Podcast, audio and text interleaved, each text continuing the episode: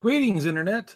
This is Eric Postma, Associate Editor for CatholicReads.com, and today I'm bringing you in.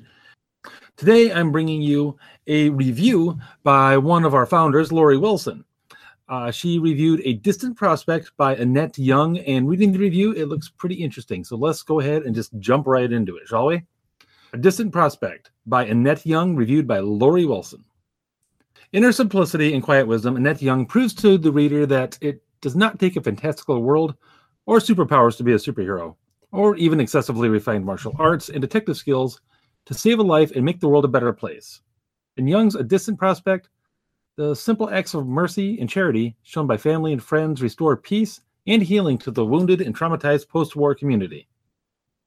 Set after World War I and Ireland's war for independence, Young tells the story of a community living in Australia through the eyes of Lucy, an Irish girl of 15 years.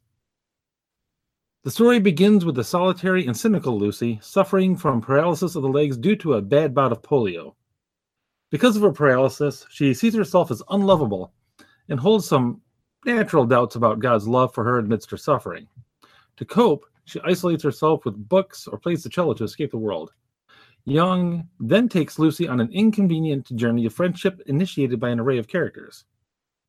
There's the persistent Della, a friendly, energetic, and chatty blonde, Mrs. Epstein, the music teacher, and her unwavering determination to create a string quartet. Pim, the viola player, whose family and generosity provide blessings for healing and support, and Phoebe Ray, a mysterious girl whose story reopens old wounds and initiates the healing of the entire community. Each of these characters opens Lucy to a deeper reality of what it means to be part of a community and what it means to love. A distant prospect illustrates that it is in the day to day activities and challenges of life that make us saints.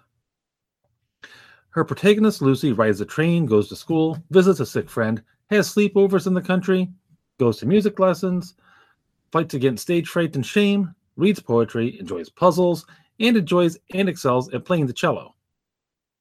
The most exciting, ordinary aspect of Lucy arises from Young's recognition that we humans are all uniquely nerdy. I was sold on her character the moment I read about the distracted Lucy, who answers a question about a historical date by stating that it was a Fibonacci number. Like many of us, Young shows Lucy's reluctance in accepting the good things God desires for us. In the beginning, cold Lucy heroically gives Della's consistent offers and requests of friendship a cold shoulder. Then, when Della is absent from school, Lucy realizes her thankfulness for the attention and friendship Della had shown her. Lucy also dares to survive a whole week without her cello because of her fear and stubbornness at the thought of joining a quartet. But through the desire to have her cello back, the coaxing of her father, the presence of her friend Della, and finally, her consent that her elders know what is best, Lucy joins. While she does warm up to the idea of playing in a group, her anxieties resurface at the idea of performing publicly. Naturally reserved in private, her physical paralysis, which already causes her great social embarrassment, distress, and shame, increases her fear. Unfortunately, fear of making a public performance is only one of many struggles Lucy encounters as she becomes more involved in her community. The clash of personalities and the variety of backgrounds each girl holds create a cacophony of conflict, socially and musically. Pim can be outspoken and judgmental and can appear to be uncaring and selfish, especially as she is unscrupulous and taking so many desserts. Della is timid, and though naturally cheery, her deep care for others makes her prone to worry. She is often found exerting herself to keep the peace amongst Pim's hurtful ignorance, Lucy's cold objective assessments, and Phoebe's moody behavior.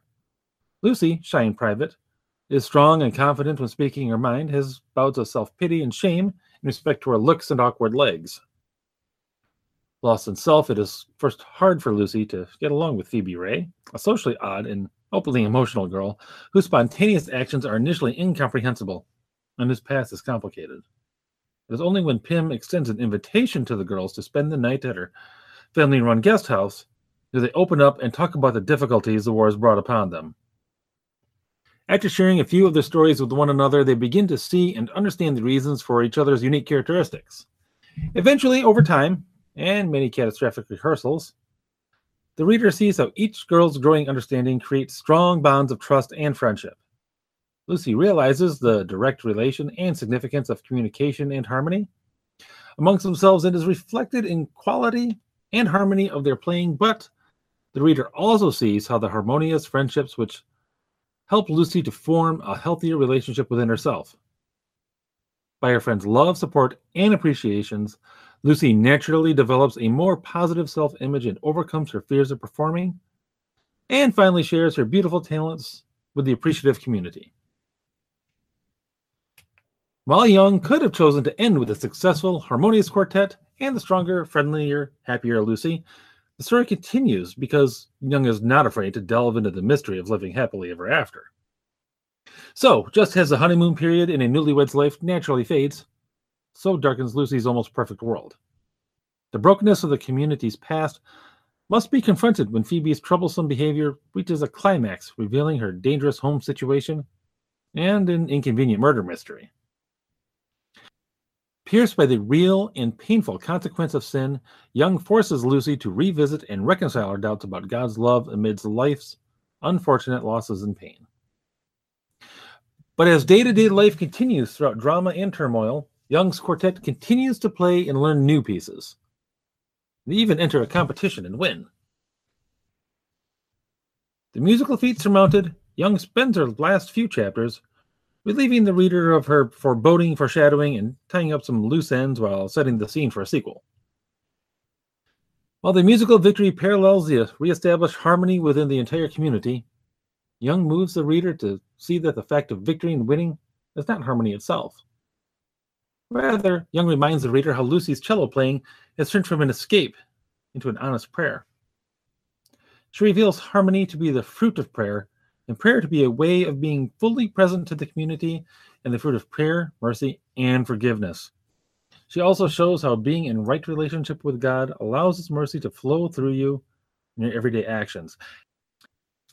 She also shows how being in right relationship with God allows His mercy to flow through you in your everyday actions, as it is through the merciful persistence of Della's strong faith and friendship that transformed Lucy into the warm hearted, math loving, compassionate, humble, puzzle solving introvert the reader knows her to be at the end. I found it most refreshing to read a story where the Catholic life of the protagonist is so normal and taken for granted. And the best thing is, all these good things happen through ordinary events and actions, including prayer and friendship. I believe there is a great need for these stories that focus on these simple day to day events in a character's life, family, and community. And while the series of consequential connections between characters could be considered contrived as conscientious alliteration, Annette Young's novel, A Distant Prospect, still gives the world a treasure. It is a story of mercy, such that in the end, the reader can confidently say to themselves, God is merciful, and in him, I can be merciful too. I can make a positive difference in the world.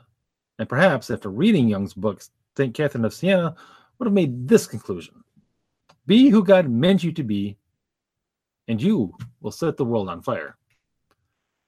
Ultimately, Young's book is about healing and prayer.